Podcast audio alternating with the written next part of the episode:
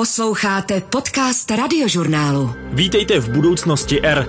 Do roku 2030 chce Brno, podobně jako další evropská města, snížit své emise CO2, a to o 40%. A už si dokonce vyzkoušelo jeden ze způsobů, jak toho dosáhnout. A v roce 2018 si na dva měsíce vyzkoušelo autobus, který místo zemního plynu jezdí na bio-CNG, tedy taky metan, ale získaný z plynů z čistírny odpadních vod. Projekt tohoto cirkulárního řešení pro městskou dopravu inicioval Petr Novotný z Institutu cirkulární ekonomiky, který je tentokrát hostem budoucnosti R. Chceme udělat eh, ten projekt eh, pro více autobusů, který bude trvat delší dobu a bude využívat eh, v podstatě odpadní plyn, který se dneska nevyužívá a bude ho víc používat tady v tomto městském provozu a ty zkušenosti se zase tímto zvětší a je to vlastně taková cesta k tomu, aby se veškeré ty bioodpady z území města Brna do budoucna využívaly. Budoucnost R. Na projektu autobusu na bio-CNG spolupracoval s Incienem samozřejmě dopravní podnik města Brna, brněnský magistrát, společnost Mega, která se strojila a propůjčila přečišťovací stanici na metan a pak brněnské vodárny a kanalizace, které poskytly kalový plyn, který v čistírně odpadních vod v Modřicích zatím nějak nevyužívají. Kalový plyn se prožene skrz membránové moduly separačního zařízení, kterého tak dokáže vyčistit na 97% metan. Výhodou samozřejmě bylo, že v Brně už jezdí autobusy na klasický zemní plyn. Vůz na biometan pak v ulicích Brna bez problémů najezdil v běžném provozu téměř 5000 kilometrů. Pilotní projekt tak všechny strany přesvědčil natolik, že se dohodli na jeho opakování. V Brně by tak brzy mělo těchto bio-CNG autobusů jezdit už pět. Jaké výhody to městu přinese a kde ještě může aplikovat řešení podle principů cirkulární ekonomiky? Na to Petr Novotný odpovídá v budoucnosti R. Vítejte v budoucnosti R, děkuji, že jste se připojil. Děkuji za pozvání, zdravím posluchače. Pojďme začít u toho pilotního projektu v Brně. Jak ten projekt vlastně dopadl? Jak byste ho zhodnotil po tom ukončení té první fáze? Ten pilotní projekt měl omezený trvání. On trval asi dva měsíce, bylo to na přelomu roku 2018-2019 a dopadl nad očekávání dobře. Ten cíl toho projektu bylo ukázat, že to vůbec technicky proveditelný je, že v podstatě není na místě mít nějaké obavy o tom, že ty autobusy, které u nás v Brně jezdí na CNG, by nemohly jezdit na to bio-CNG. Tam se ukázalo, že to vlastně funguje úplně stejně a důležité bylo, že ten dopravní podnik si to mohl v podstatě osahat, sám vyzkoušet a zjistit, že vlastně je to technologie, ze kterou může počítat. Vy říkáte vyzkoušet si, že to funguje, že na to můžou jezdit i ty autobusy, které jezdí na to klasické CNG, ale ta technologie tady je dlouho a to, že se dá jezdit i na bio CNG nebo biometan, tak to je oskoušené i ze zahraničí. Je to tak? Hlavní cíl toho projektu bylo prolomit takovou tu nedůvěru, takovou tu setrvačnost, nebo eh, hlavně je to ta nedůvěra z nové technologie a od jak živá se bere zemní plyn prostě ze země, je to to fosilní palivo a když někdo přijde s tím, že je možný ten zemní plyn vyrábět i z surovin, který tady máme, pomocí nějakých bakterií, tak eh, to budí v první fázi takovou nedůvěru. Pro proto cílem toho projektu bylo ukázat, že to může fungovat a že ty technologie, které teda v zahraničí fungují, že můžou spolehlivě fungovat i u nás. Pojďme se možná podívat eh, co je na tom výhodného pro ty jednotlivé hráče. V tomto případě tam krom té firmy, která dodávala technologii, participoval samozřejmě dopravní podnik a město jako takové. Proč je to vůbec zajímavé mít takovýto zdroj pohonné hmoty? Ono těch výhod je tam spousta. Jo? No, taková ta základní první je, že zemní plyn je fosilní zdroj, neobnovitelné palivo. Spalováním zemního plynu se produkují nové emise CO2, přispívá to ke změnám klimatu a navíc ho dovážíme prostě ze zahraničí, buď to ze severní Evropy, ale především z Ruska. Když vyrábíme biometán, tak ten můžeme vyrobit z našich domácích zdrojů a můžeme k tomu navíc použít jako odpady. Nemusíme proto nic konkrétně pěstovat. Tady ty odpady, buď to z čistěnem odpadních vod, případně to můžou být biologicky rozložitelné odpady, odpady z kuchyní, z restaurací, z potravinářské výroby a tak dále, tak ty tady máme dostupné a v dnešní době často končí na skládkách odpadu, kde naopak znečišťují to ovzduší. Takže my tady ty odpady můžeme vzít a tento zdroj využít a tím biometanem nahradit ten fosilní zdroj. A když to takhle uděláme, tak uh, ušetříme velké množství emisí CO2 tím, že to odkloníme z té skládky a vlastně nemusíme spálit to fosilní palivo.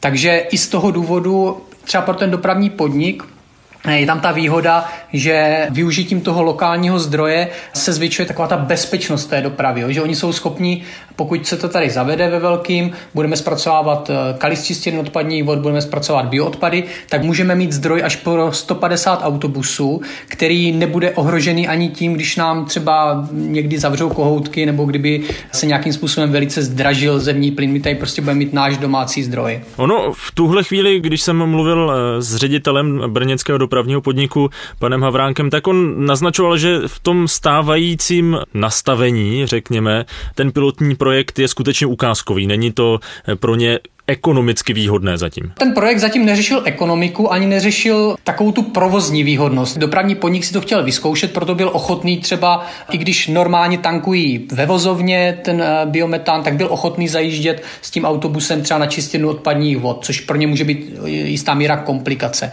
Ale to nebylo cílem, jo? udělat to teď ten eh, finální projekt, ani eh, aby to v tu dobu dávalo třeba nějaký ekonomický smysl, cílem bylo si to vyzkoušet. No a teď, když se to vyzkoušelo, tak se můžeme posunout dál a zjišťovat, jak to udělat tak, aby nejezdil jenom jeden autobus, aby jezdilo více autobusů tady na ten odpad, aby to bylo pro ně příjemnější eh, z hlediska toho provozního a aby je to vyšlo i ekonomicky výhodně. Zdá se, že to všechny ty strany zatím přesvědčilo, protože vzniklo memorandum o tom, že těch autobusů bude jezdit v Brně víc. Přesně tak. My jsme, eh, to memorandum je v tuto chvíli v podstatě podepsané, chybí tam akorát připojit podpis města Brna, pana náměstka Hladíka, který to má v tuto chvíli na stole. Ten zájem všech stran je jasný, chceme udělat eh, ten projekt eh, pro více autobusů, který bude trvat delší dobu a bude využívat v podstatě odpadní plyn, který se dneska nevyužívá a bude ho víc používat tady v tomto městském provozu a ty zkušenosti se zase tímto zvětší větší a je to vlastně taková cesta k tomu, aby se veškeré ty bioodpady z území města Brna do budoucna využívaly. Když evropská města zvažují přechod na tu zelenou dopravu, tak poměrně často volí právě bio-CNG, takže se zdá, že to je skutečně v současné době trend a to nejen ve skandinávských zemích. Je to tak, jako ty severské státy jsou hodně daleko, hlavně Norsko, Finsko, Švédsko, ale dost se to teď rozvíjí i v Německu, v Rakousku a třeba i v těch jižních státech, jako je třeba Itálie, ta je právě třeba v pohonu na zemní plyn hodně daleko, takže i to bio-CNG tam dává smysl zase rozvíjet. A je tohle cirkulární řešení podle vás ve finále i lepší než třeba autobusy na elektřinu? Já bych neřekl, že jedno řešení je lepší nebo horší. Ona do budoucna, když budeme muset v určitým časovým horizontu odstoupit od těch fosilních paliv, tak nám nezbude nic jiného, než použít kombinaci těch obnovitelných zdrojů. A zrovna elektromobilita má svůj význam v omezení emisí skleníkových plynů, protože jsme schopni elektřinu vyrábět prostě z obnovitelných zdrojů, jako je slunce, vítr, ale nemalou část té energetické potřeby jsme schopni pokryt právě tady z těch odpadních surovin. A to je právě to bio-CNG, který teď se to tak nějakým způsobem krystalizuje, jakože bio-CNG by mělo být použito pro nákladní dopravu, pro autobusovou dopravu a třeba ta elektromobilita se zase bude víc prosazovat v té osobní dopravy. Jo? Takže já bych rozhodně neříkal, že jeden zdroj je lepší nebo horší. Ten cíl je takový udělat kombinaci zdrojů a každý ten zdroj použít pro tu danou aplikaci, která je pro ten daný zdroj výhodnější. Je vůbec reálné, aby to město bylo v tomhle zcela nezávislé, čistě na těch svých odpadech nebo na těch svých zdrojích? Reálné to je. Tak eh, jak když jsem to počítal pro Brno, tak eh, kdyby využili veškeré své zdroje, ale znamenalo by to využít třeba veškeré kaličistiny odpadních vod, i když víme, že čistírna chce tu energii používat sama pro sebe z velké části. Ale teoreticky, kdybychom ty odpady využili, tak jsme schopni pohánět, dejme tomu, polovinu té flotily a ta druhá polovina může být poháněna třeba právě tou elektřinou, jo, nebo nějak jinak. Takže to město samo o sobě by nebylo soběstačné pouze na bio-CNG, ale v kombinaci tady těch zdrojů by mohlo být soběstačné. To by mělo být asi dlouho dlouhodobým cílem být co nejvíc soběstační. Protože i ta stávající situace kolem pandemie COVID-19 nám ukázala, že se i v dnešní globalizované době může stát, že něco ze zahraničí prostě nedorazí.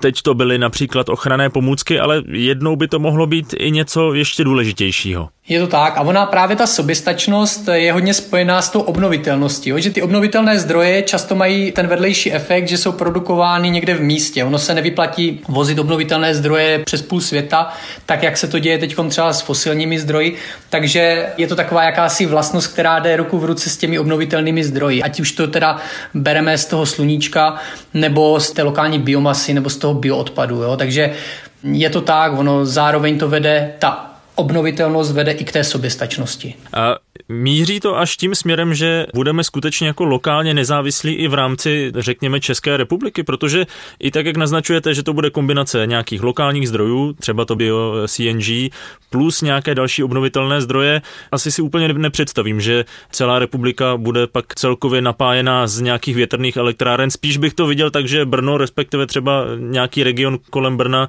bude mít nějakou svoji možnost využít využít obnovitelné zdroje, ať už je to větrná elektrárna, nějaké solární farmy a podobně. Plus to bude kombinovat s těmi svými obnovitelnými, řekněme, odpady. Já bych řekl, že Česká republika může být do velké míry soběstačná energeticky a jak říkám, zase ten energetický mix bude velká kombinace různých obnovitelných zdrojů, které jsou pro danou lokalitu výhodný. Takže prostě pro lokality horské, tak tam je hodně dostupná biomasa, pro Jižní Moravu tam zase něco jiného, tam zase víc svítí sluníčko a tak dále. Takže ten výsledek se bude skládat z nějaké kombinace a musíme opustit takovou tu myšlenku, že nahradíme fosilní zdroje, máme tady uhlí a to uhlí musíme nahradit nějakým jedním dalším obnovitelným zdrojem. Jo. Opravdu to bude mnohem takový komplexnější, je to mnohem náročnější na, na to plánování, řízení, ale řešitelný to je. A o, ještě o čem jsme se tady nebavili, ono nejde jenom o to nahradit současnou spotřebu,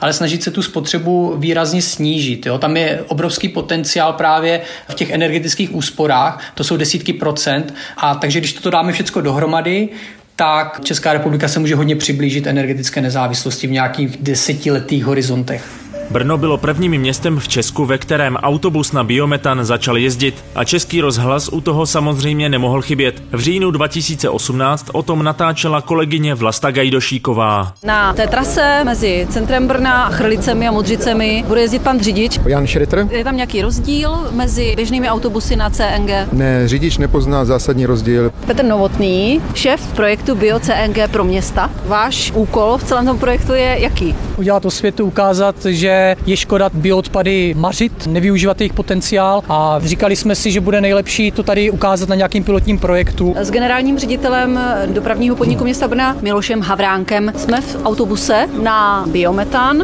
Je to samozřejmě pilotní projekt, který má ukázat to, jestli vlastně to vůbec funguje, jestli kvalita toho plynu je stejná jako plyn, který běží nakupujeme ze sítě. Ukazuje se, že ano, do budoucna by to mohlo fungovat jako určité řešení. Myslíte si, že je opravdu reálné, že by v budoucnu jezdilo třeba až 50 autobusů v Brně na tento zdroj paliva? Doufám, že ano. Posloucháte Budoucnost R. Podcast radiožurnálu o vědě, medicíně a moderních technologiích. Vy jste zmiňoval, že ten brněnský pilot byl mimo jiné takový oťukávací, takové vyzkoušení si toho, že to funguje, ukázat, že to funguje a začít možná nějakou veřejnou debatu o tom, jak to aplikovat ve větší míře. Tak eh, jaké jsou ty reakce? Teď nejenom na úrovni Brna, ale obecně, jak se na to tváří zatím další municipality, ale třeba i vláda? Ono i když to velký význam mělo pro Brno, tak ty informace o tom pilotním projektu měly dosah celorepublikový. Opravdu to více rozproudilo tu debatu o využití bioodpadu,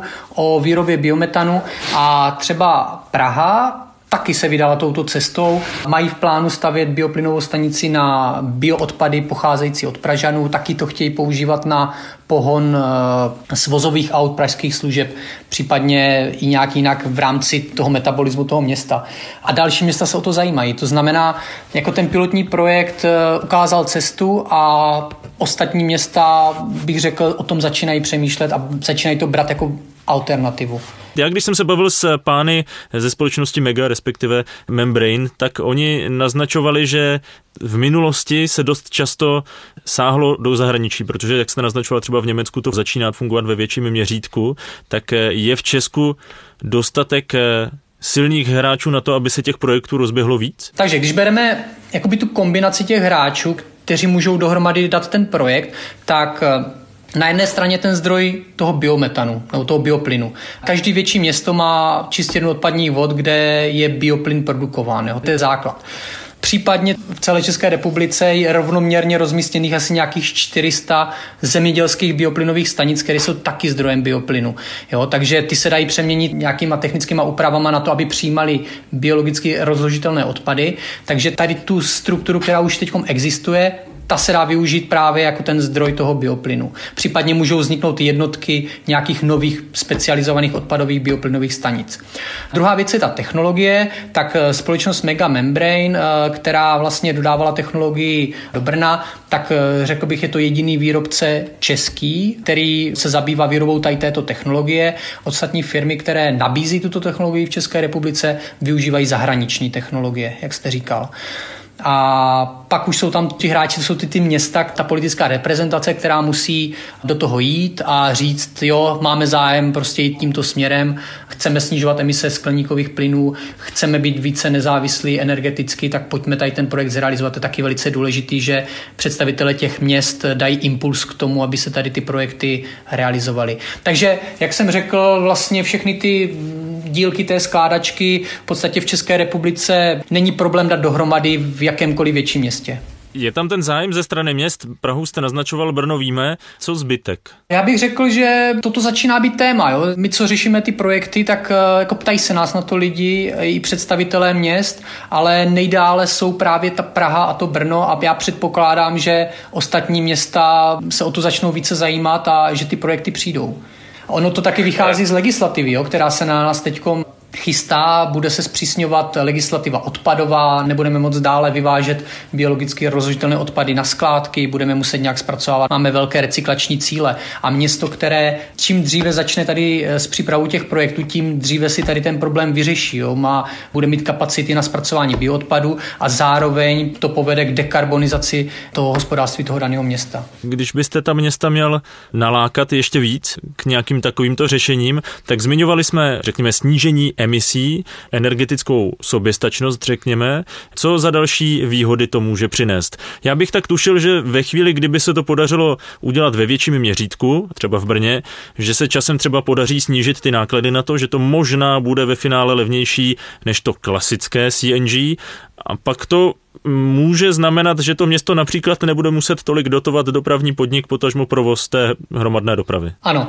Ono v současné době investovat do té technologie, platit provozní náklady, tak když toto všechno teď sečtu, tak bez jakékoliv eh, provozní podpory ze strany státu vychází ten biometan dráž, než když ho koupím jakoby ten fosilní zemní plyn.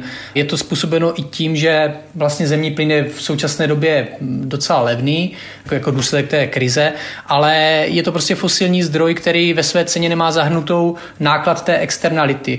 Takže Právě proto, aby tady ty projekty vznikaly a pomáhali plnit cíle i státu v oblasti úspory emisí CO2 a v oblasti zvyšování procenta obnovitelných zdrojů, tak stát chystá zavedení jakési podpory která by měla těm provozovatelům zaručit nějakou rozumnou návratnost těch projektů. Takže město, které investuje do této technologie, tak by mělo mít zaručenou nějakou, dejme tomu, desetiletou návratnost vložených prostředků. Jo, takže tady tu ekonomickou stránku bere na sebe stát tím, že vypíše nějakou podporu právě na pořizování těchto technologií a ten, kdo do toho bude investovat, což může být zemědělec, provozující bioplynovou stanici, případně město, které chce zpracovat své bioodpady, tak ti budou mít zaručenou prostě nějakou férovou návratnost. A proto město to může mít efekt jakési předvídatelnosti cen paliva do budoucna pro své občany, protože ten biometan eh, tím, že je to z domácích zdrojů, tak může mít dlouhodobě stabilní cenu a není náchylný na takové ty jednorázové výkyvy, které jsou způsobeny nějakou geopolitickou situací, případně nějakými turbulencemi na mezinárodním trhu energií, takže může to bec k nějaké dlouhodobé stabilitě, lepší predikovatelnosti a vlastně ve finále můžou vyhrát právě ti spotřebitelé, kteří nebudou muset platit třeba takovou velkou cenu za, za jízdné. Přiznám se, že jako zastupitel bych asi doufal, že mě přesvědčíte, že to jde i bez dotací. Ono je to jak s každou technologií. Když je nová technologie, zavádíte ji na trh, tak v eh, začátku jsou ty náklady na ten vývoj a na tu konstrukci toho zařízení prostě vyšší. A s tím, jak se to bude rozšiřovat, tak eh, ty náklady investiční budou klesat, což bude mít vliv i potom na výslednou cenu toho produktu. A právě stát, eh, pokud má zájem, aby tady ty investice vznikaly, aby tady prostě ty města, obce vyráběly tu energii z lokálních obnovitelných zdrojů, tak touto formou nějaké té podpory pomůže na začátku, aby ta technologie byla konkurenceschopná s těmi ostatními zaběhnutými technologiemi. Takže je zkrátka třeba vytrvat, protrpět trošku tu první fázi a doufat, že do těch deseti let, kdyby je ta návratnost, jak jste zmiňoval, tak eh, že se to trošku srovná, začne to žít svým životem samo o sobě. Ano. Jedním ze vzorů nejen pro Brno, ale třeba i pro Prahu je norské Oslo. To bylo v roce 2019 zelenou evropskou metropolí a ještě letos chce mít zcela bezemisní hromadnou dopravu. Pomoc v tom má mimo jiné i 135 autobusů jezdících na bio-CNG. Do konce roku 2030 by Oslo mělo být dokonce zcela bezemisní, a to mimo jiné i díky přísným emisním podmínkám pro všechny stavby ve městě. I k tomu se v budoucnosti R s Petrem Novotným ještě dostaneme. Posloucháte Budoucnost R. Tady je jedna z variant, jak město může zavést nějaké cirkulární řešení konkrétně v dopravě. Kde jsou ty další oblasti, kde by se město mělo přece jenom podívat na to svoje fungování a hledat tyhle ty nevyužité zdroje, které na první pohled možná ani nevypadají jako zdroje? Tak město je v podstatě složitý organismus jo? a tam těch míst, kde může se chovat lépe ve vztahu k úspoře materiálu, energií je spousta. Město může dobře nakládat třeba e, s vodou. Jo? Voda to je jeden takový zdroj, který je čím dál vzácnější v našich zeměpisných šířkách. Prostě můžou to být projekty, které dokáží zachytit dešťovou vodu a vrátit ji zpátky, využít ji pomocí dešťové vody. Tu používáme na zalívání třeba veřejné zeleně, případně můžou být e, upravené ty veřejné budovy k tomu, aby využívali tady tu dešťovou vodu ke splachování a tak dále. Právě v těchto oblastech eh, by město mělo být příkladem svým občanům. Jo? Město by mělo být první, který tady ty investice uvede do praxe, aby mm, mohli následovat ti developeři a vlastně běžní občané, kteří se tím mohou inspirovat. Vedle vody jsou to prostě zelené střechy, zelené fasády, které dokáží zlepšit eh, klima ve městě.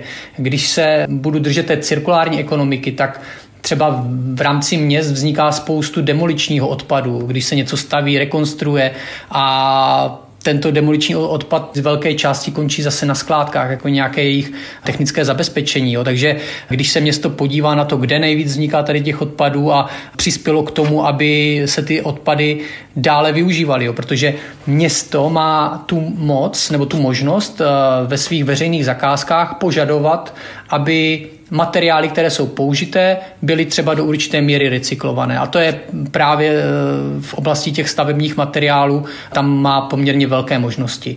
Prostě další oblast je výstava třeba reuse center. Jo? Město nakládá s odpady obyvatel a může nastavit systém, kdy třeba obyvatele často vyhazují věci, které jsou ještě použitelné, ale sami se nechtějí zabývat tím, že by je někde prodávali nebo neví, co s nimi. Město může vybudovat takzvaná reuse centra, kde můžeme donést věci, které ještě fungují, ale my už se jich chceme zbavit.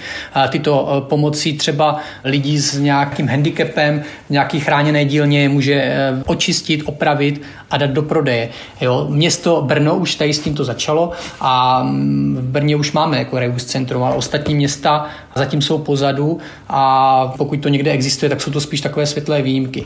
Těch možností, co město může dělat, je prostě spousta třeba Oslo si vlastně nastavilo, oni tomu říkají klimatický rozpočet a v rámci toho mimo jiné v úvozovkách nutí ty své dodavatele, například právě ve stavebním průmyslu, dodržovat ta pravidla a pokud ta pravidla ten dodavatel není schopný dodržet nebo není ochotný dodržet, tak zkrátka nedostane tu zakázku. Takže ve chvíli, kdy to město samo jde příkladem a zavádí tahle opatření, tak zároveň získává jakousi páku na ty svoje dodavatele a vlastně může přímo ovlivnit v podstatě komplet to město a podmínky v tom městě. A toto funguje hodně spolehlivě a může to využít jak město, tak stát ve svých nákupech, protože my poměrně značnou část eh, rozpočtu České republiky ať eh, v těch veřejných nákupech dostávají se k těm firmám právě přes ty veřejné nákupy a pokud do toho zaneseme ten prvek toho cirkulárního udržitelného zadávání, tak eh, můžeme poměrně velice rychle pomoct rozhýbat tento trh.